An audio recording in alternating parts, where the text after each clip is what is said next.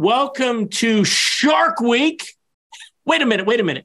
Welcome to the nightly Nuge while we talk about Shark Week. Ted, just imagine the Jaws music. Doo doo doo doo doo doo. Here I come. All right. You were on Miami Vice. You spent a lot of time down along the coast. Surely you have some shark story.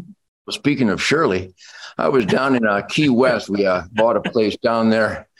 I was down with Shirley and Bob Burns down there in Key West. I think it was uh, just before the Miami Vice. And, you know, I'm an old Detroit carp shooting, bow hunting carp shoot. I love bow fishing. Shot a lot of carp and a lot of, a lot of uh, rough fish. But just for Shark Week, I never, I, I never heard of Shark Week because I have this I have this thing called life. I actually live a life. I'm I'm cocked, locked, and ready to rock the clock around the clock, Doctor Spock. I mean, with my dogs and my wife and my children, my grandkids. We're always out there, aim small, miss small at the target range, having the time, always shooting our mystical flight of the arrow. But back then, I didn't know there would be a Shark Week, but nonetheless, I shot a shark with my bow and arrow.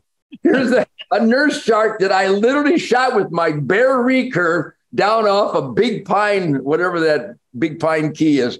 I shot this shark with my bow and arrow with Bob and Shirley Burns. Surely you just. And uh, here it is. So, Shark Week, if that Jaws music could play, here he comes. Well, you had no idea this was going to happen. So if you want to celebrate something as stupid as Shark Week, then I'll get my bow and arrow, my bow and arrow, and I'll shoot me a damn shark.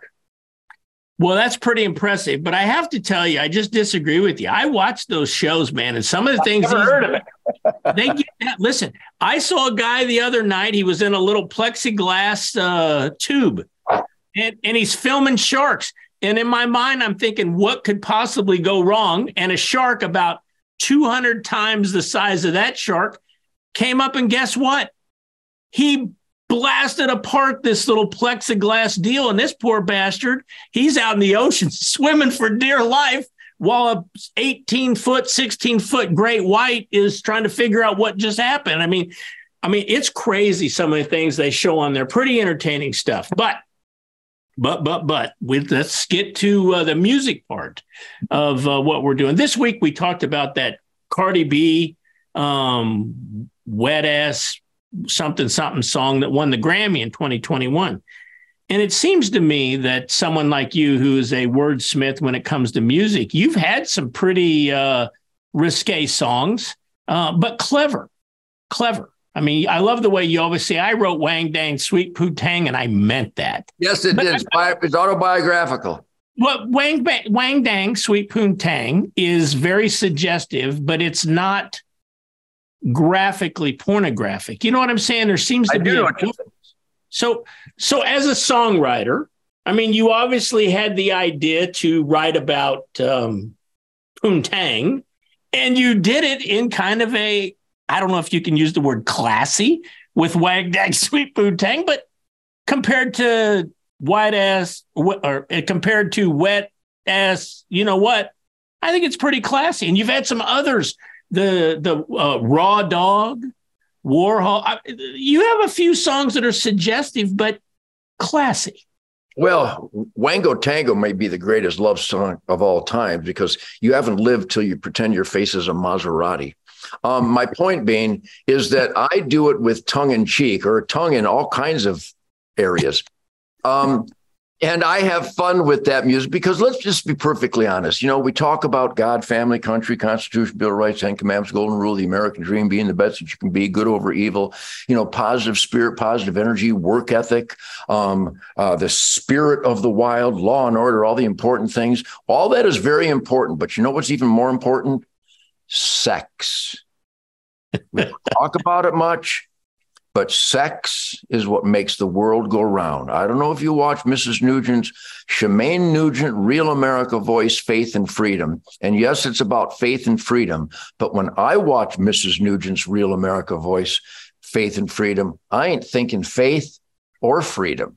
I'm thinking other things. There's a there is a foundational pulse in mankind. And mankind, just for those who are going to the education system in America, mankind includes all human beings. It's, It's not gender specific. It's a term for humanity, you numbnuts. Anyhow, the point is all of mankind pivots on how often we can reach orgasm. Let's just be perfectly honest. There would be no rock and roll if it wasn't for the pursuit of the eternal orgasm. In fact, I have every night on stage an eargasm because my guitar is so stimulating. And my audiences are always filled with the most beautiful, dangerous, sexy, gyrating, writhing females. And it inspires all those grinding, soulful, sexy, rhythmical guitar licks in all your favorite music. But what Cardi B, first of all, she's probably frustrated because though it might be Shark Week, it might take a great white to satisfy her. And or maybe a maybe a hammerhead. I don't know what she needs because I don't know how you can lift up enough slabbage to get to the good stuff. So, Cardi, you might want to just back down on the muktuk.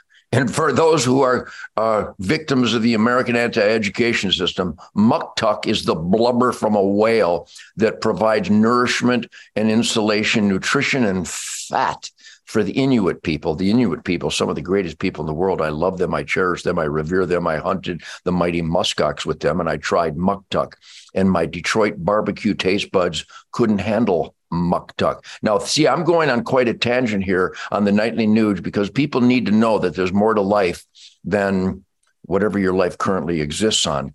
Um, all this information would go to the core of the cultural deprivation the abandonment of the spirituality of sex. Ultimate sex has a powerful spiritual component when pursued properly. And if you're talking about a, a wet ass pussy and the abuse of that wet ass pussy behind the uh, controls of blubber, you're missing the whole point of meaningful sex, especially the spiritual side of sex. This is quite the nightly Nuge because no one's ever spoke these words before, and it's overdone. And I was on with the uh, Dr. Ruth show, and I tried to educate her on it. But here I am to help. So Cardi B is just a freak and the song is just nasty. Wang Dang Sweet Poontang is a genuine love song and having fun with the whole pursuit of the eternal orgasm. I rest in peace. Well, Ted, I just want to say this. I know my priest, uh, Father Richard McDonald, listens, and I just want to tell you, Father, after this episode, I'll be seeing you at the confessional here in about one hour. You might want to spend the whole hour in there. I don't know. But what I'm saying is reality, and some things are still considered taboo. And uh, Cardi B can express her First Amendment rights in that song, but that the Grammys gave it the number one song when it's just repugnant. You shouldn't be abusive to sex.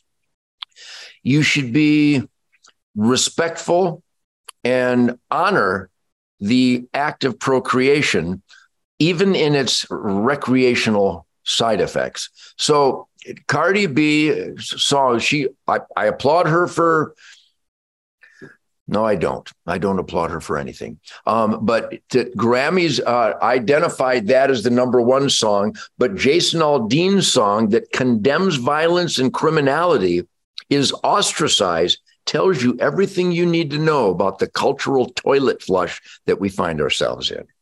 Well, Ted, all I can tell you is thank you because as I watch uh, the rest of Shark Week, every time they have hammerheads on, I'm going to think about tonight's episode. Well, tomorrow, let's get back on track, talk about uh, hunting. Let's talk about Hunter Nation's Pride 365 effort right here on Shark Week.